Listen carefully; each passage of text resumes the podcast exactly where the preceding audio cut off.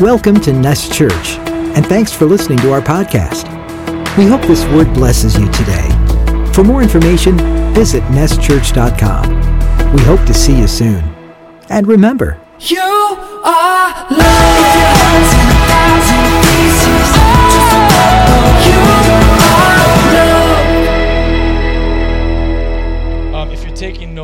Ahead and um, open up your your your note uh, pad and whatever whatever that looks like nowadays. And I want you to write this down. Actually, don't write anything down yet. Just write today's date.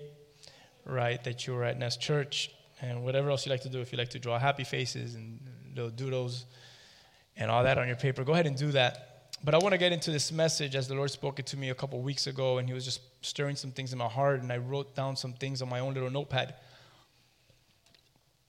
And um, just looking into it, I said, you know what, I'm going to share some of this and, and really pour this into to the family and to the body, and, and as it's been speaking to me. And um, I am sure that the Lord is going to continue to speak this deeper into me as weeks come and stuff like that as we sit um, in His Word. But I just started thinking about this. And you know, w- one of the commandments uh, that we know in His Word is that we should not take the name of the Lord God in vain. Ever heard of that commandment before? You should not take the name of the Lord God in vain. And I believe that using the Lord's name in vain um, is serious. I believe it's biblical. Um, but it's not just about speaking his name in vulgarity. I don't believe it's just cursing and mentioning his name, speaking of it freely with no reverence. I don't believe that that's the only thing that speaking the Lord's name is defined as. I also believe that one of the greatest ways that we may take his name in vain is actually by using it in order to justify something that we want. Sometimes we do it consciously, sometimes we do it unconsciously. So let me explain to you because you might like you might be saying, what, what do you mean by that? Well, people might say something like this, or maybe you've caught yourself saying things like this. The Lord has confirmed to me, or I have confirmation all around. And um, maybe we say things like, oh, the Lord has directed me. That's another phrase that we may use a lot. And then the very popular one is, well, the Lord has revealed. I, I just have revelation from God, and the Lord has revealed that this is what I have to do. This is where I have to go. This is the decision I have to make. Now, I want to be very clear. I am sure for many that is spot on. For many, that is 100%. The Lord has done a, a mighty display of the supernatural to show that He has spoken and that He is involved. So I'm not discrediting this at all. But I am also sure, everyone say, but. Yeah, but I am also sure. And I've seen in my years that many have missed the mark. And they've used that, and I quote, the Lord has revealed to me as a get out of jail free card. So that that way they're not questioned, they're not bothered, and that they could quickly move on. Because the reality is, come on, who's going to challenge the counsel of the Lord when someone tells you, the Lord has said to me? you just back up and say, all right, the Lord spoke to that person. I guess you don't need no counsel, you don't need no kind of advice. The Lord already spoke it to you. And that's, I believe, is what using the name of the Lord in vain is also. It's, it's also that. It's using his name in something that he may not even be involved in or part of. Anyone agree with me? And I'm sure that when we speak about this, you know, the Lord has revealed to me that, that phrase. I'm sure we all want a great revelation from God. How many of you want a great revelation from God? Uh, oh, I just want a great revelation from God. Nah, you guys are all good, like where you're at. Like, I'm good, no revelation for me. I'm sure we all want a great revelation from God, or I am sure we want greater revelations of God, and we may also be praying for the Lord to bring revelation in something in our lives, maybe in regards to a prayer that we have. Amen. These are all different places where someone may be at. But if we're honest today, and let's be honest, sometimes it's the overusage, it's the overusage and the misunderstanding of this word revelation that draws people to be weirded out by some Christians. Because we use it so freely and so openly, and sometimes in the wrong context, that people kind of draw away from us. So here is a way in which revelation is defined revelation is an uncovering, it's a bringing to light of that which has been previously hidden or wholly hidden. Or something that has been obscurely, only obscurely seen. Now it's revealed, it's brought to light. And, and, and listen, no doubt whatsoever that God's heart, His desire is to speak to us, it is to reveal himself to man. Actually, the author of Hebrews, if you're taking notes, you should write this down. In Hebrews chapter 1, verse 1, the author of Hebrews says this. He says, God, who at various times and in various ways, you see that? The author of Hebrews, we may not know who it is 100%, there's debates on this, but in his insight, he said, God, who at various times and in various ways, he spoke in times past to the fathers by the prophets. And then he goes on in verse 2 and he says, And he has in these last days spoken to us by his Son, Jesus Christ. So when, when you read Hebrews uh, chapter 1, verse 1, it's very important in everything that I'm saying as I introduce this. It, it wasn't, or it is not just in one way in which God may speak to us. I, I know what the number one and the most obvious and, the, and very powerful way that God speaks to us today. We know which one that is, and we'll answer that now. But there are various ways in which God could speak to us. He speaks in various ways. If, if you want to throw some examples out there, you, you might throw things like dreams. He could speak to us through a, through a dream. We see that in Scripture. He could speak to us through visions. We've seen that in Scripture. He speaks to us through others. He speaks to us through creation itself, Scripture says.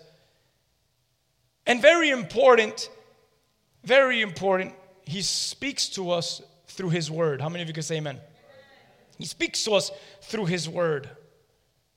So, as Hebrews tells us that now in Christ, He's given us a supernatural revelation of Himself, of His purposes, of His plans, which under the guidance of the Spirit, under the guidance of the Holy Spirit, he has been committed now to, to, to writing this word. It's, and, and it's this word that it's the, it's, it's the words of Christ, it's the life of Christ written in these pages. And we now have the fulfillment, the life, and the teachings of Jesus. We have what we know as the Word of God. Amen. I, I want to say this the Word of God, the Word is not a record of revelation. The Word of God is not a record of revelation, but the Word of God is the revelation itself in a written form. And that's what the Word of God is. It is the revelation written out for us. It's not like, oh, look at all these different revelations. It's the whole book is the massive revelation of God. Revelation of God written. Today's message, if you're taking notes, write this down. It's titled The Great Revelation. I'm not going to even turn to the book of Revelation. Um, this is not a, an apocalyptical message today about the end times and at all. The message is titled The Great Revelation. So let's just have some fun and let's just dialogue and, and, and, and get into this. I'm going to share most likely just one event in Scripture today, a little bit different than where we're at the last 13 weeks, flowing through the Scripture of 1 Peter and 2 Peter. But let's get into this. Think about this for a moment. You could write this down in your notes. You could answer this quietly. You could maybe poke the person next to you and answer to them. Maybe you don't want to. But I'm going to ask you some questions just to kind of get your mind going as I get ready to jump into this study together. Here's a, here's a question What are you looking at? Or who are you looking at? We're talking about the great revelation Another question is what are you looking for? Who are you looking for? What are you looking for? I felt this one really touched my heart when I wrote it. I felt like God was really speaking this to me when I wrote this down. What's the condition of your heart in the waiting? What are you waiting for? What's the condition of your heart? So I guess I could ask you next what are you waiting for? Exactly, what are you waiting for? Maybe, maybe someone could say and answer this well, I just need a revelation from God to know what's next. That's what I'm waiting for. I just need a revelation from God to know what's next. And I say, Amen. If you have said that, if you're saying that, I could say, Amen. Today's for you. And, and this is what the Lord wants to speak to us. I want to take you to an actual account in the life of Jesus that many of us know uh, well. Um, if you don't know it, well, here's an introduction to it, but it's a very popular event that happened. And what's cool about this event, it's that it's sandwiched it's sandwiched uh, between two um, very interesting moments. I don't know why I'm mentioning that, but I, I, as I was reading through it, I just thought that it was, it's so it was it's just so important. Like so many things were going on in those days. So, what was going on here is John the Baptist's death is is the is one part of the sandwich, and then Jesus walking on water is the other side of the sandwich. Does anyone know what's in the middle of those two stories, of those two events? He also feeds, scripture says, 5,000 men with five loaves of bread and two fish. And there were women and children, so scholars believe that it could have been anywhere from 15 to 20,000 people in attendance when he did this miracle of feeding the multitude. So you have John the Baptist beheaded Jesus feeding a multitude with just a little bit of food, a handful of food, to then, now we're going to walk on water and Peter's going to try it out and he succeeds for a little bit. I mean, I, I just think it's so funny that all these things and all these events were happening so quickly. Very interesting as we look at these passages. Now, John the Baptist, remember this, as we're looking at this sandwich, John the Baptist is Jesus' own cousin. I don't know if you knew that, but he's Jesus' very own cousin. And he just gets beheaded by Herod Antipas. He gets beheaded, and I, and I would say that's not a good time for Jesus and his family. If your cousin gets beheaded, it's not a good moment for you. It's not a good time to celebrate. I wonder how your serving the Lord would be affected if your cousin gets beheaded? What would you do the next day? Would you find strength within you to feed the multitude of people right after finding out that your cousin was just beheaded? Anyone with me? There's people getting sick now, but do we find strength that though we're finding out that people are sick to continue to do the ministry of the Lord and whatever He's calling us to do? You see what I'm saying? So John the Baptist, his own cousin, gets beheaded by Herod Antipas because Herod, he's at a party and he has no self control because a young lady started to dance before him. And he was full of pride and he gives her her wishes. And long story short, you could go ahead and read it yourself. long story, he ends up decapitating the, John the Baptist. That's how the party ended. I would say it's a bummer for that party. Not a good way to throw a party or end the party. And then here is what Matthew 14, 13 says. Remember, John the Baptist was just decapitated. Jesus' very own cousin was just decapitated. And the next verse, the next passage, it says this in chapter 14, verse 13. The book of Matthew says, As soon as Jesus heard the news, as soon as he heard the news of his cousin, he left in a boat to a remote area to be alone. But the crowds heard where he was headed, and they followed on foot from many towns. You see the life of Jesus? You see how human he was? You see the humanity of Christ there for a moment? His cousin is decapitated, and what comes to his mind, what strikes his heart is, I just need to be alone for a little bit. Come on, have you ever been there? I just need some quiet time for myself. I just need to process all of this. I just need to, and as much as you just want to be alone, the things continue to follow you. So he goes to this alone place, and when he looks, what does he find? There's crowds of people from all the surrounding towns, and on foot, they went to go search for him. Think about if you were Jesus for a moment. Would you stand up on the top of the mountain and say, You imbeciles, let me rest? My cousin just got killed. I need time to cry. How would you react? Why do you come bother me?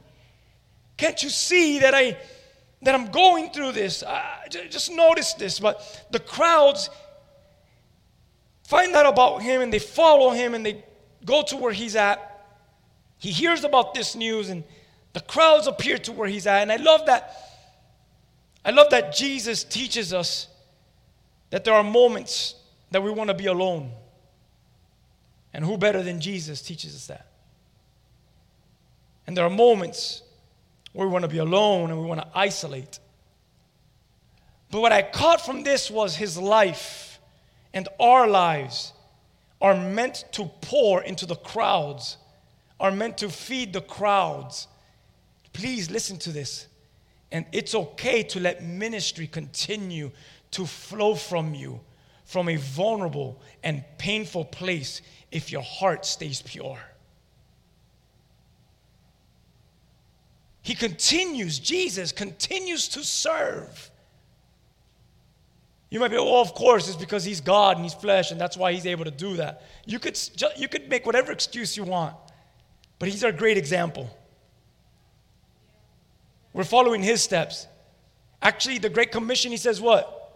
Teach them everything that I've taught you and, and do it. Do it as I've done. And so we learn from him, and, and he continues to serve rather than isolate and complain. Why? I'm sure I'm not the only one that's been here. Why did John have to die in such a manner, Father?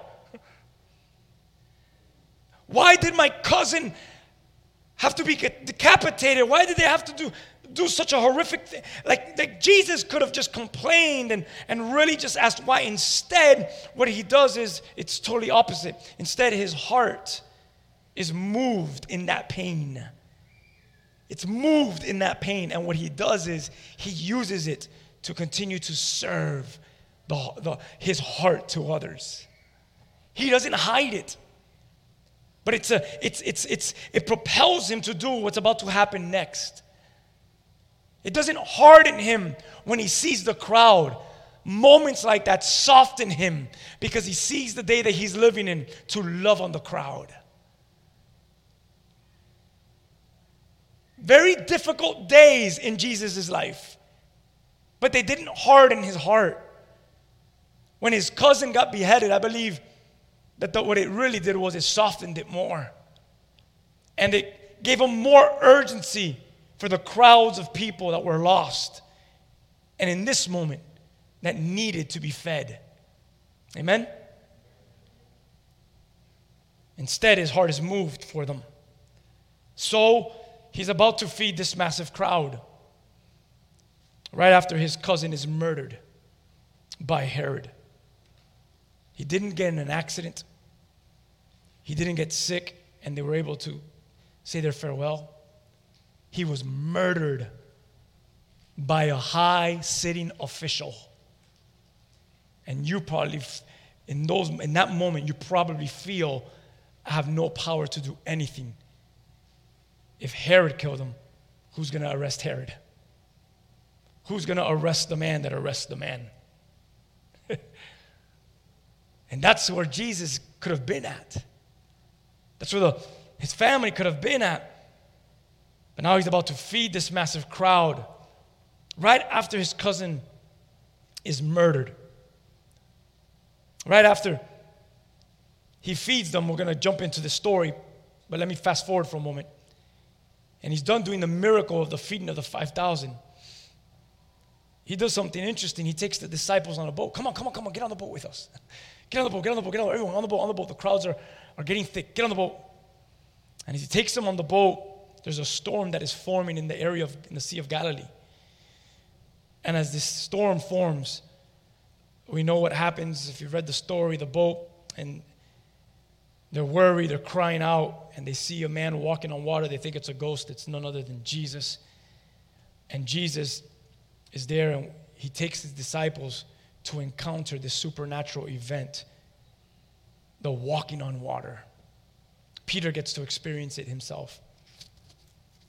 I, I kind of was reading through these passages in Matthew, and in my notes, if I show it to you, you'll see I'm not lying. This is what I wrote. I put, and you know this phrase, right? What a weekend. Like, what a time.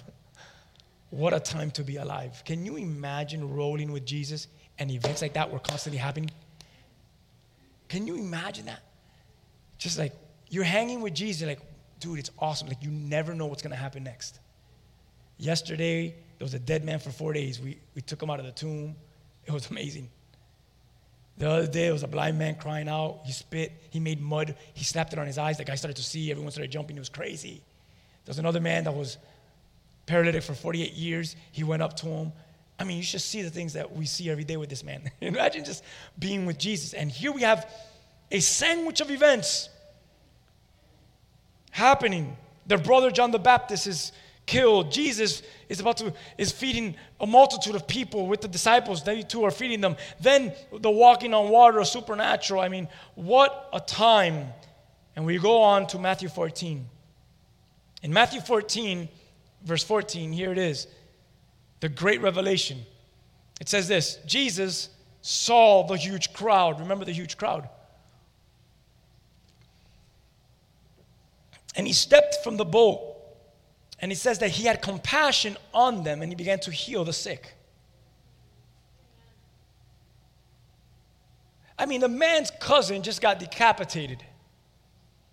And Jesus says, it's always a good time to heal the sick. But your cousin just got murdered. Yeah, but these people are sick and they need me. Like, it's just, all right. So much we could say there, but maybe we should behave. He has compassion and he begins to heal the sick. Mark's account, because Mark gives us the same account, but Mark says it this way He had compassion on them because they were like sheep without a shepherd. So he began teaching them many things. So not only was he healing sick, but Mark account says he also began to preach. Can you imagine that? He wants to be alone. He wants to just get his heart right. He wants to just talk to the Father for a little bit, just really align his thoughts here and, and just spend some time alone and think about his cousin and stuff like that and everything that just played out in his life. And in, in the middle of all that, he looks, he sees the crowd and he's moved with compassion because he sees them like a sheep with no leader. And what he does is he begins to teach them, he begins to preach to them, he begins to heal them. And, and it's just a beautiful sight. Imagine being a disciple and being led by such a leader. Whoa, whoa, do I have a lot to grow and learn from this man. Because I probably would have ran. I probably would have gone back home. I would have ran into a cave. I, I would have never served the Lord again. Like, think about all the things that you would have done. But now you're one of the disciples and you're seeing Jesus doing all this in his condition, and you're like, this guy's legit.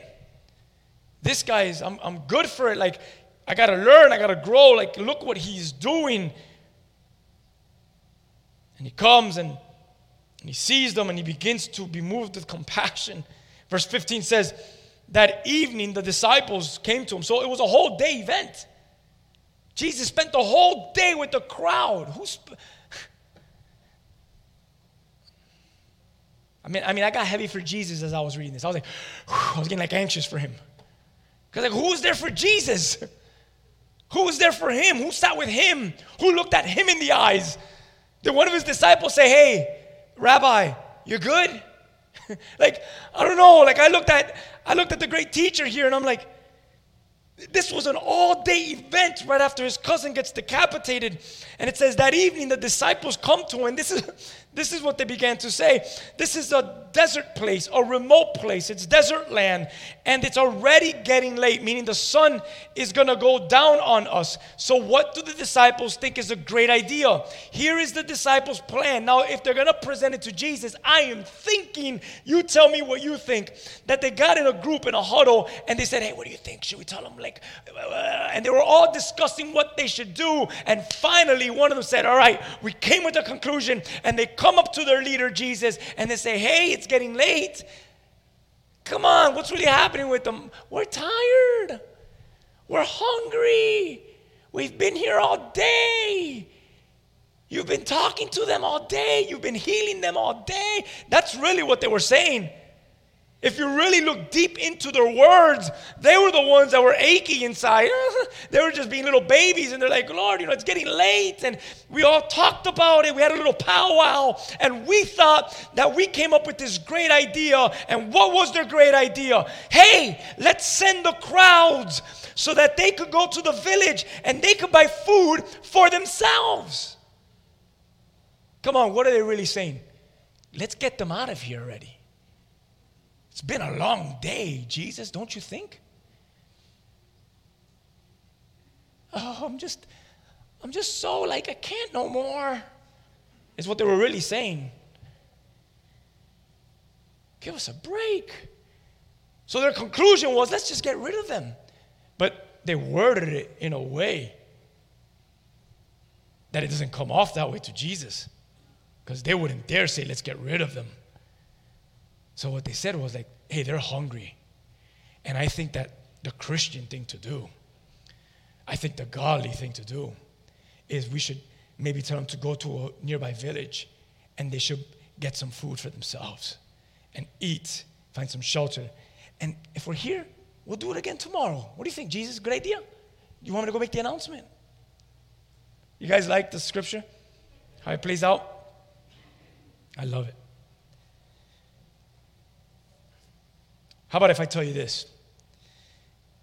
The disciples, they see this issue from a natural perspective.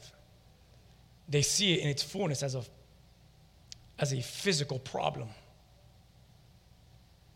Listen, I believe that there are so many avenues of this account, so many books that can be written from just this one event. And I'm sure there are many books with many different views on just this event. You can teach on this event 20 times in 20 different ways. I'm not lying.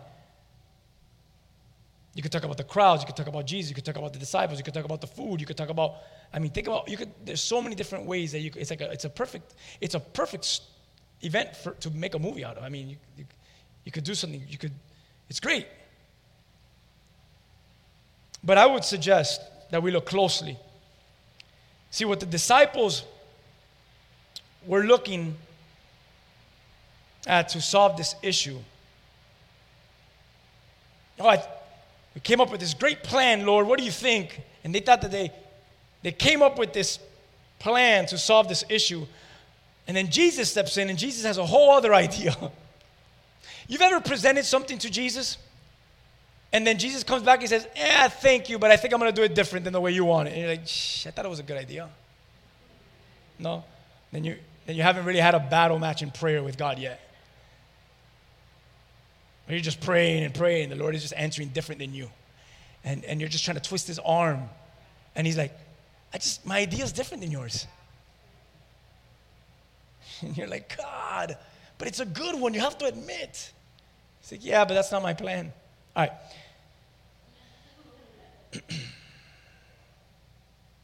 Jesus had another idea, he had another plan in mind. And I believe he wanted to teach the disciples was this there's an you say that there's an issue at hand.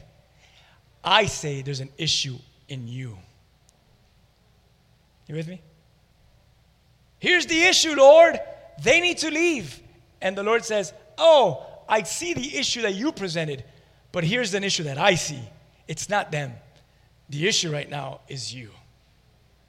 So I have a plan and I have this other idea that I'm going to actually do a great work for them, but I'm going to do a great work in you. And the way I'm going to do it in you is that it's going to flow through you. And when it flows through you, it's going to bless them. And when it blesses them, it's going to come, it's like recycling. It's going to come right back and it's going to overload you, overwhelm you. It's going to be abundant and you're going to walk away from it humbled and blessed, waiting till you see what I have in store. If you know the story, you know I'm not lying. Because how did they all walk away from this event? Full, full of food and f- full of food on both sides. I mean, they were full and it was full of leftovers. So it was a beautiful, I mean, the mind of Christ.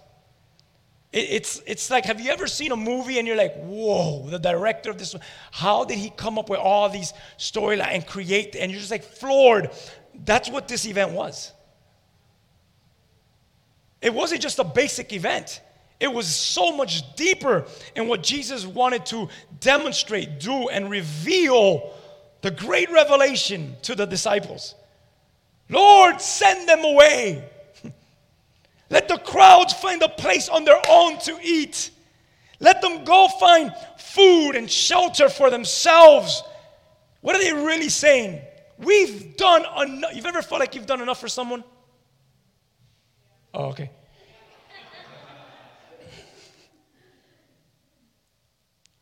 Let them provide for themselves. We're done providing. We're, let them provide for themselves. You have to love Jesus' reply. You have to love it. Let's go to verse 16. Watch this. Jesus' reply, but Jesus said, That isn't necessary. You feed them. it's funny, it's comedy. Jesus is messing with them and he's touching them in a very difficult place because they're hungry and they're tired and they're weary and they want to go to sleep and they want to eat for themselves. So, what they did was they put it on the crowd and they got hurt for the crowd and they got bitter because of the crowd. Just get them out of here. Let us rest. Let us. Let, we have a good idea. Let them go to a town and eat. And Jesus says, Nah, not needed. You feed them. What is he really saying? Oh, you thought you were done working? work some more. Wow. Oh, you thought you were done serving? Now you just got started. Oh, you thought you were going to take a break now on vacation?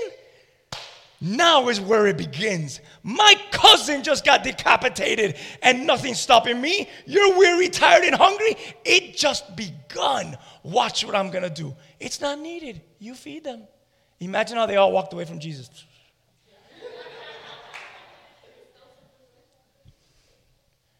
all hurt and mad and bitter and hungry.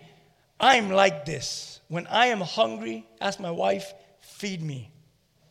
I get in a bad mood. I'll talk bad about you. If your mind, if your face comes up in my head and I'm hungry, I'm talking bad about you. And then I have to repent after. But I'm hungry. I'm sorry. It was the flesh. It wasn't the spiritual man talking. man, I see you coming up, I'll, I'll, I'll, think about 10 bad things about you. Oh my God, I can't stand that guy. All because. And then Nancy's just like, You're hungry. That's the reality of it. Any other hungry people in this place? All right, go. We got a lot of people that can relate to my pain. But Jesus says to them, He says to them, This isn't necessary.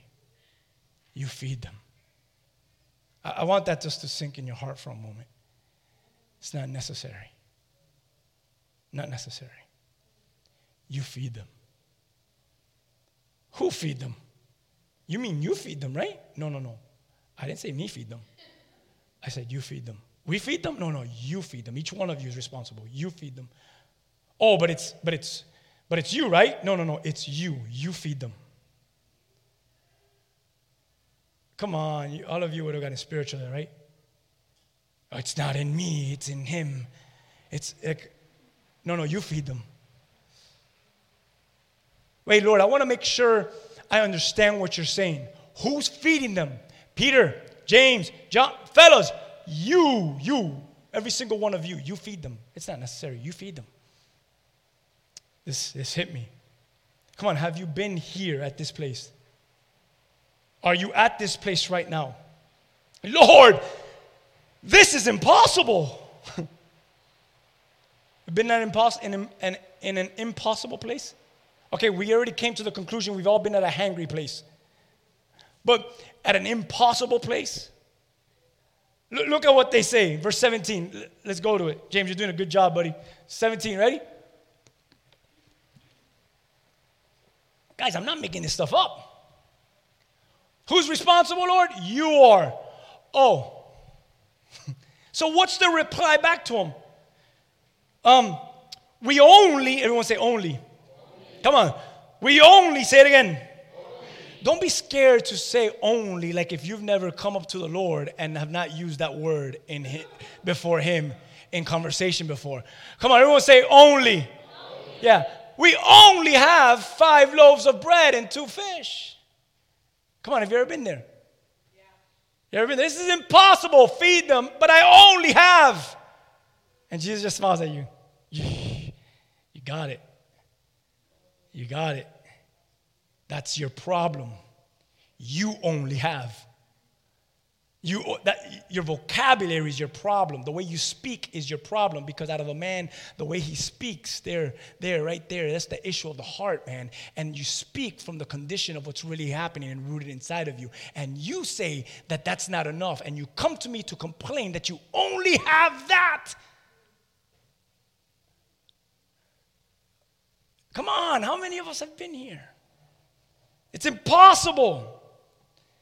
We only have the great revelation.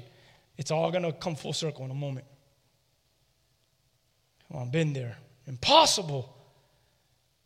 Maybe you've said things like this I can't do anything. I have no solution. I have no resource, resources. I'm not qualified. I don't have answers. I have no skills in this. With me? You with me? That I have not lost any of you have I? If I do have, how many of you have now done this? If I do have, I only have this much five loaves and two fish. If I can, I can only do this much. If I go, I can only go this far. Huh? Come on, you put limits on God? Oh, I'll serve you, but under these conditions. Oh, I'll go, but I'll draw the line here. Oh, I'll speak, but I'll only say these words. Oh, and, and what do you say? I only will do this. I'll only stop here. I can do this, but I only have, and I only can, and I only will, and I'll only go. And, and, and, and there's a bigger picture here that God wants to do in you.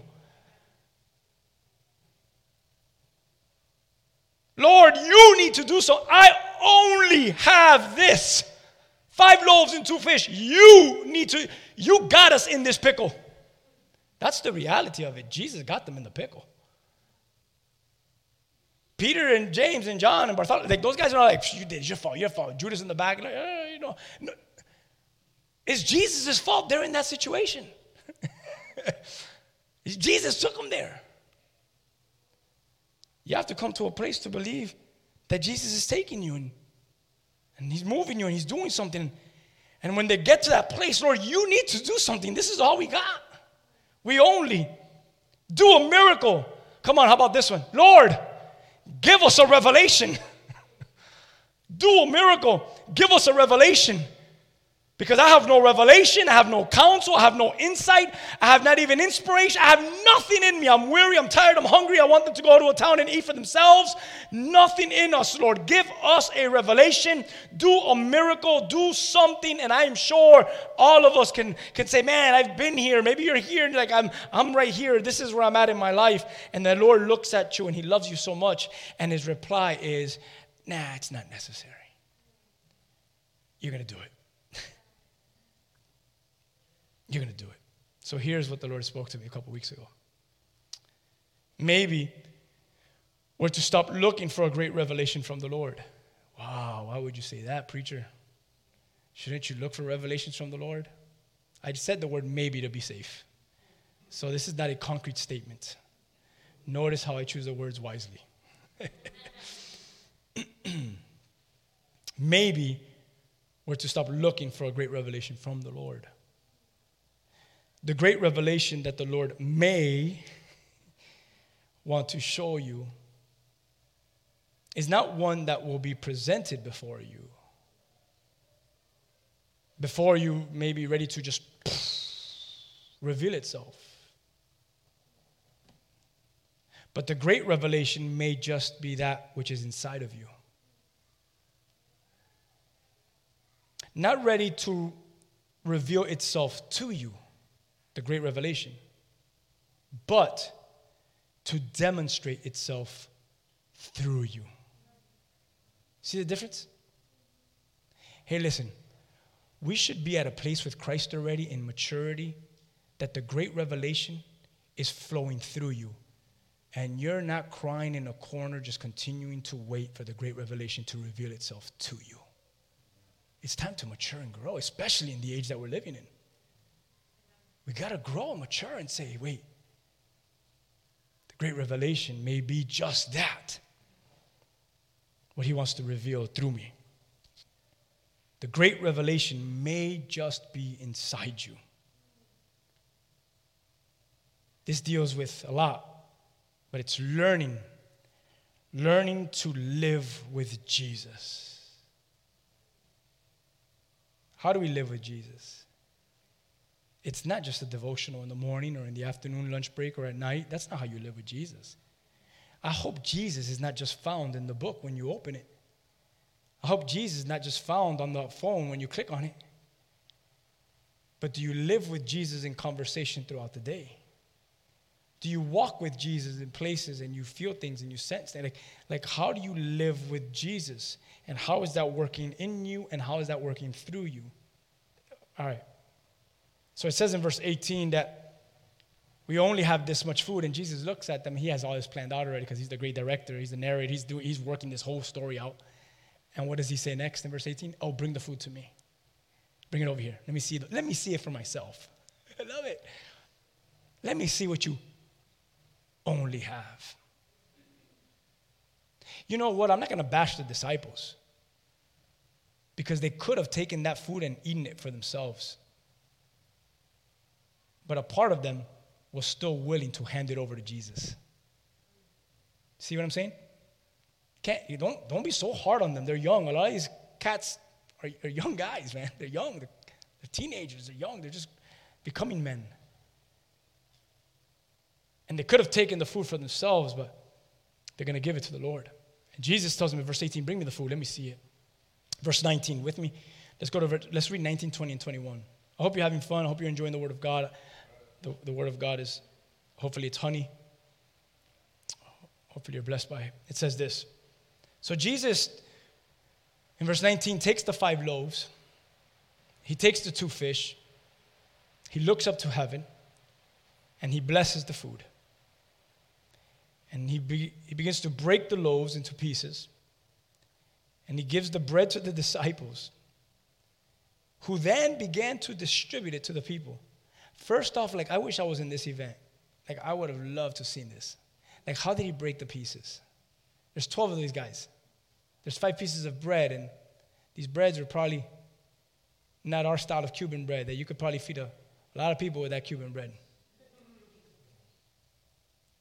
These crackers, man, how do you break that into pieces and hand it to the 12? hand it to the 12. Like, like how, do you, how do you have the audacity? Like, how does this work? You break into pieces, you hand it to each one of the 12, and then you, you look at them in the eyes and you say, go feed them. You're like, but this is, this is not even to fill me. Like, like just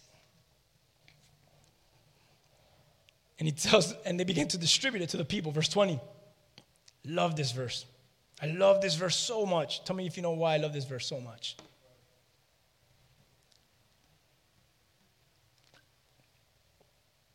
Anyone know why I love this verse so much?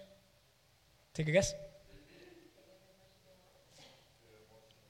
They they didn't eat like, yeah, it was good. Uh, at least it'll fill me up so I get back home and I'll, I could get filled up over there. It's like an appetizer. No. Scripture is very clear in what happened on this day. Mark is clear, Matthew is clear, the Gospels are clear. And this is what they said. They all, everyone say all. Yeah, this wasn't like 10,000 of them stayed hungry. Three, like, no, no, they all ate. Remind, remember, this is not 5,000. It is said it could have been up to 15 to 20,000. They ate as much as they wanted. And afterward, the disciples picked up 12 baskets of leftovers. Mark's account says it this way they all ate as much as they wanted. What are they saying? They're both saying the same thing. Verse 21 About 5,000 men were fed that day, in addition to all the women, women and children. Mm, so it was more.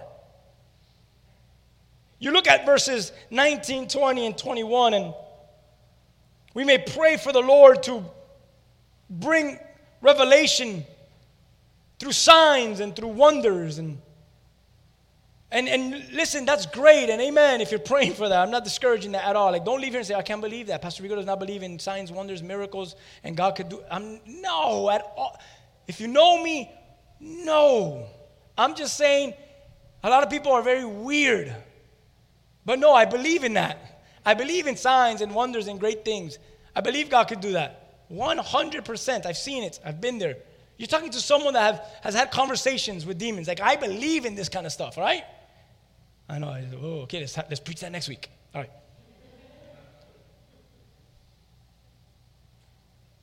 So we may be praying for all these things, and yes, that's great. The, the truth is, who doesn't want that? But let's not miss it that the revelation, the great revelation, is, is this it's for us to be, to demonstrate the signs and wonders itself. That that the gaze of the world would be on us once and for all, the church, the true church, the true bride. When the bride stands up in the, in the, in the last days, how does she stand up dressed? Oh, she's stained from all the years of pain and from all the crying, from all the hurt. She's stained, she's, she's dirty, she's eh. No one really wants to look at her. Eh, no, that's not what Scripture says. When the bride is risen, how is she risen? She's risen in a beautiful dress, without spot, without blemish, a clean, white, radiant dress. That the gaze of the world would be on the church once and for all. That they would marvel. Please listen to this. Hopefully, I can encourage one person here today. Hopefully, I can encourage myself. That they would marvel in how ordinary people are being used, commissioned, activated to do extraordinary things. I want stories like this. Hey, how was yesterday? Yesterday, let me tell you, there were 5,000 people hungry and I had a hot dog and I said, "Lord, I bless this hot dog." And I started to cut it up in little pieces and I began to feed the crowd and I walked away with a shopping cart full of hot dogs. God did a miracle in 2021. He multiplied the hot dogs. You look at that like you're weird, bro. It's insane. God can't do it. Right? Because maybe I don't really understand the great revelation that is in me that wants to work through me. Huh? Think about that. That, that the marvel, that extraordinary things would happen with just ordinary folk. You don't got to be a scholar. You don't got to have 100 degrees. You don't got to know more than the person next to you. You have to be willing and available and love Jesus with all your heart, mind, and soul and watch the things that He will do in you and through you. So the question is are our hands are they not holding the miracles of God because they're too distracted holding on to the pleasures of this world. Are our lives not demonstrating the great revelation of Jesus because it has conformed to pattern itself after this world? Maybe this event was also to teach the disciples don't question ever again that which lives inside of you. Know that you're able to do this. I'll be gone soon, kids, is what he says. but as I'm going, I'll, I'll be living, I'll be living on in you. And I will work on through you. But you need to realize that the revelation that is needed to feed the crowds. Come on, I'm, I'm coming close to, to wrapping all this up. The revelation that is needed to feed the crowds, to supply the world, is not one that falls supernatural from heaven, making everyone marvel at its splendor. Because even if I do that, people will still reject me. But it's the supernatural work that my spirit is doing in you that gives you the ability to walk into the lives of others and to reveal to them the true love of Jesus Christ. Not needed. You go feed them. You do it. But you're leaving us? Yes, now it's you do it. The great revelation. They were to learn a spiritual lesson from this physical event. You're not just going to empty your baskets so that others can receive, but in return, emptying yourself, your baskets, you will return full. You will return overflowing. And then you will not know how all this has happened, not knowing how all this has occurred. And you might say things like this Come on, church, listen. How is my basket full of leftovers? When I only had such a little amount to offer. We're living in the days.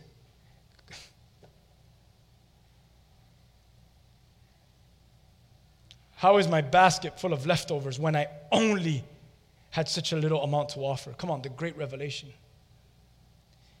Ready? Because you, because you're not offering yourself. You're offering me, Jesus says. And when you offer me, I never run out. I am abundant. I overflow. Just like your baskets. Don't ever forget that. See, you gave yourself as a sacrifice. That part was done. Now you're mine. Hey, come here. If you gave yourself as a sacrifice, can I be honest with you? Are you a done deal or not? You're a done deal. You are his sacrifice.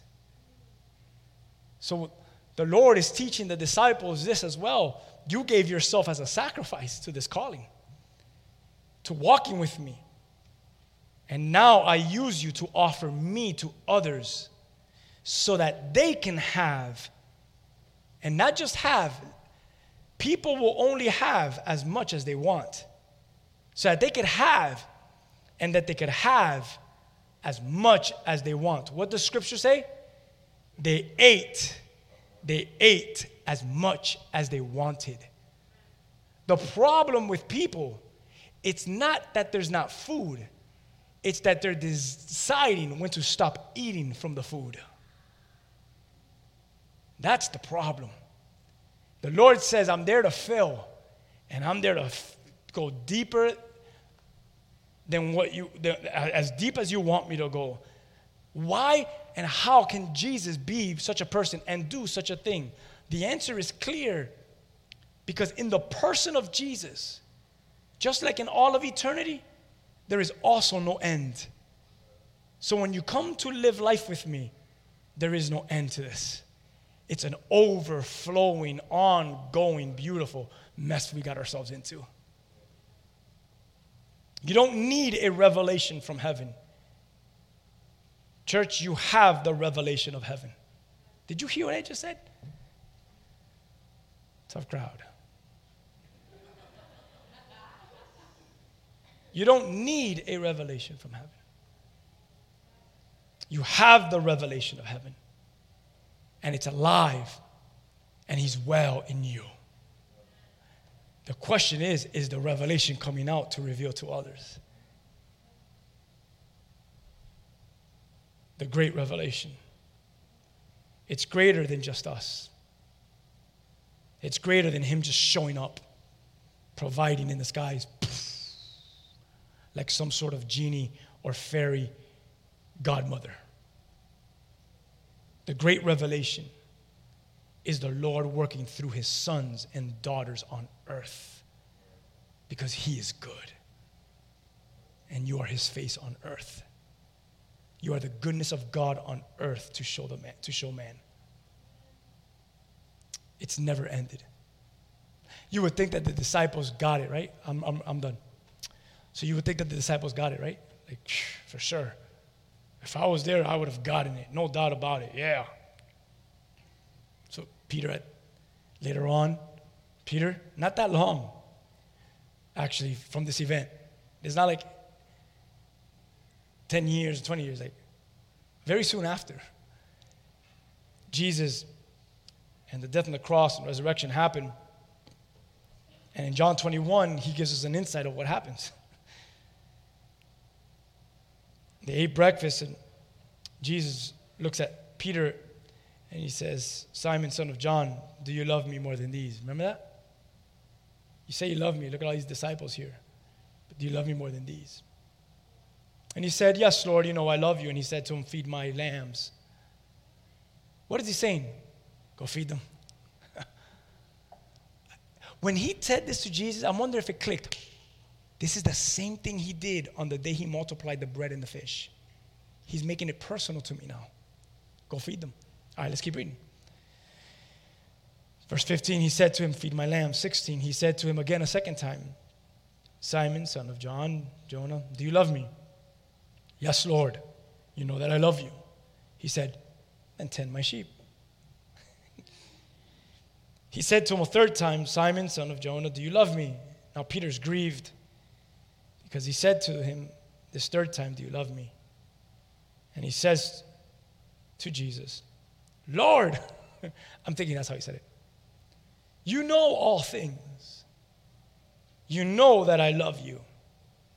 And then Jesus says, Then feed my sheep. Don't let the revelation die. Feed the revelation to others so that it can live in them and it can multiply. Feed my sheep like you fed them that day on the mountain, like you fed them that day with just some crackers and fish. Do it again. And when you're tired, do it again. And when you want to give up, do it again. And when they're about to kill you, write some letters and do it again. Do it again. Do it again. It's the great revelation in you. Continue to feed my sheep. Amen. I'm done. And as I end, I'm going to read through uh, one of Paul's writings. I won't preach on it. We don't have time, and I feel like we got the point.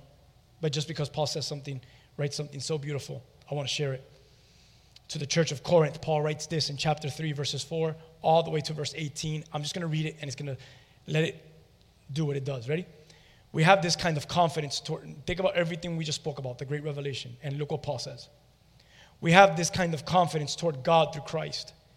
It is not that we are competent in ourselves. Another translation says, it is not that we are qualified. So it's not that we are qualified or competent in ourselves to consider anything as coming from ourselves, but our competence, our qualification is from God through us. Verse 6 He's made us competent to be ministers of a new covenant, not of the letter, but of the Spirit. For the letter kills, but the Spirit produces life. Verse 7 Now, if the ministry of death, chiseled in letters on stones, came with glory, which it did, so that the Israelites were not able to look directly at Moses' face because of the glory from his face, a fading glory, which it was, and that's the Old Testament, that's stories of old, but now, verse 8, how will the ministry of the Spirit now dwells in us? The whole thing about this context is the Holy Spirit now dwells in us. Before it wasn't dwelling, it was doing a work, but now it's living in us. How will the ministry of the Spirit not be more glorious? Can I ask you a question? How is the ministry of the Spirit not more glorious in your life? No? For if the ministry of condemnation had glory, it did. There was a time when the earth swallowed up some of the Israelites. The ministry of condemnation had to deal with them. and yet, those were glorious days. The earth was swallowing up people, and those were glorious days, is what Paul is saying. For if the ministry of condemnation had glory, the ministry of righteousness overflows with even more glory. Thank God we're living in this age. In fact, what had been glorious is not glorious now by comparison because of the glory that surpasses it.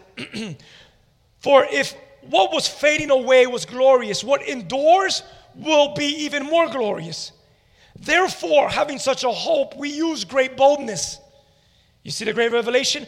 We're not like Moses, who used to put a veil over his face so that the Israelites could not stare at the end of what was fading away. Their minds were closed. For to this day, at the reading of the Old Covenant, the same veil remains. It is not lifted because it is set aside only in Christ. And we see that today with many of those that are from Israel, Jews. Even to this day, whenever Moses is read, a veil lies over their hearts. But whenever a person turns to the Lord, the veil is removed. Now, the Lord is the Spirit, and where the Spirit of the Lord is, there is freedom. And we all, with unveiled faces, are looking as in a mirror at the glory of the Lord and are being transformed into the same image from glory to glory. And this is from the Lord who is the Spirit. There's a greater revelation inside of you. Let's pray. Lord, we thank you for such a beautiful reminder.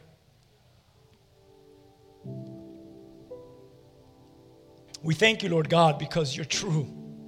Your word is true. Thank you, Lord. Lord, I speak for myself. Many times I want a revelation from God. But in reality, I'm looking at the wrong things. I'm looking to the wrong people.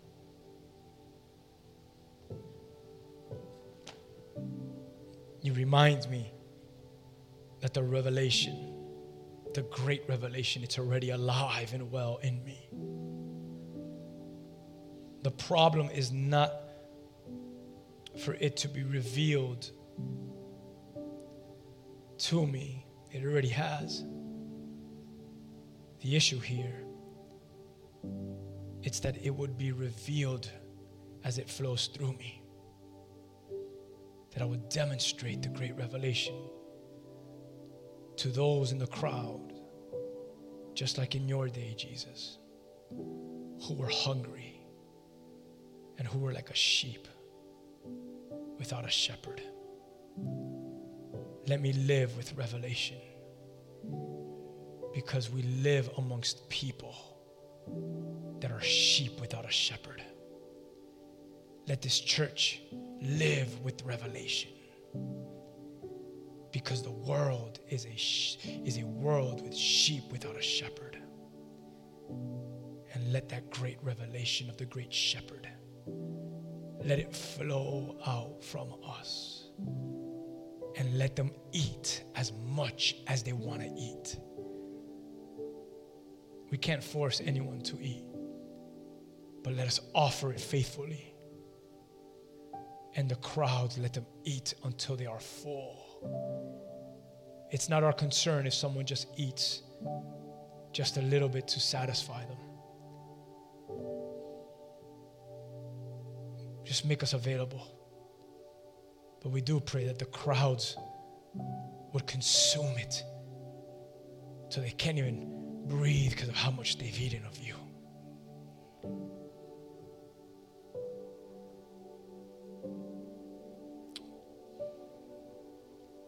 Lord, I hope we learned the lesson from this event in your life, as the disciples sure did.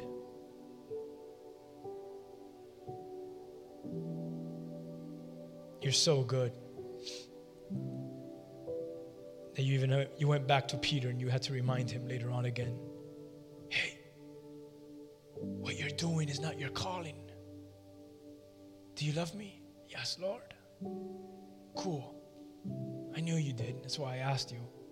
Remember, I asked questions that I already know the answer to.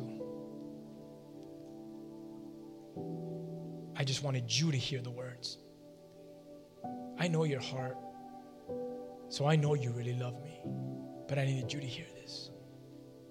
Do you love me? Yes, Lord. God. Did you hear what you just said? You love me. So what do you want me to do, God? Jesus, what do you want? I love you, yes. Rigo, go feed my sheep. Let there be revelation that comes out of you. I pray, Lord God, that this would be a place that people would flow from revelation, a, revel- a revelation that is living in them. It could be dreams and visions, and it could be all those great things, signs and wonders. But like we learned today, it could also be your word. And let this word be so deep in us. And let the great revelation of this word come out of us. A book which is written as the book of Revelation. And here we are. We're called to eat all of it and to leave none of it behind.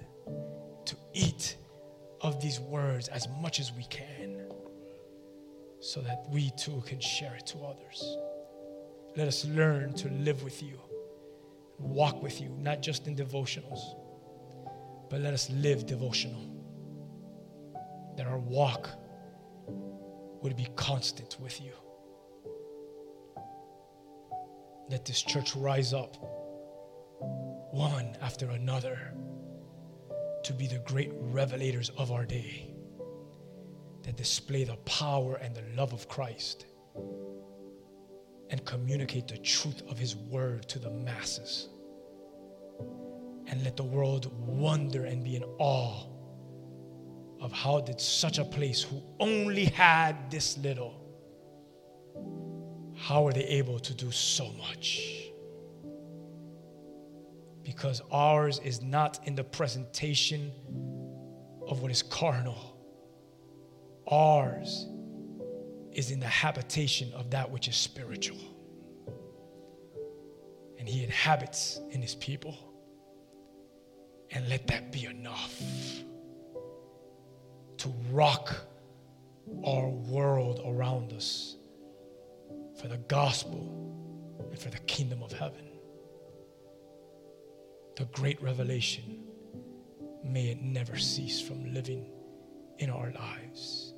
We love you and we declare and we thank you. I pray that you would do a, a work with people today.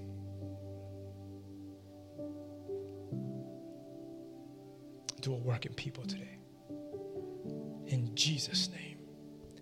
And together we say, Amen. Amen. Hallelujah. God is so good. Thank you, Lord. You could stand with me if you want. God is good all the time. All right.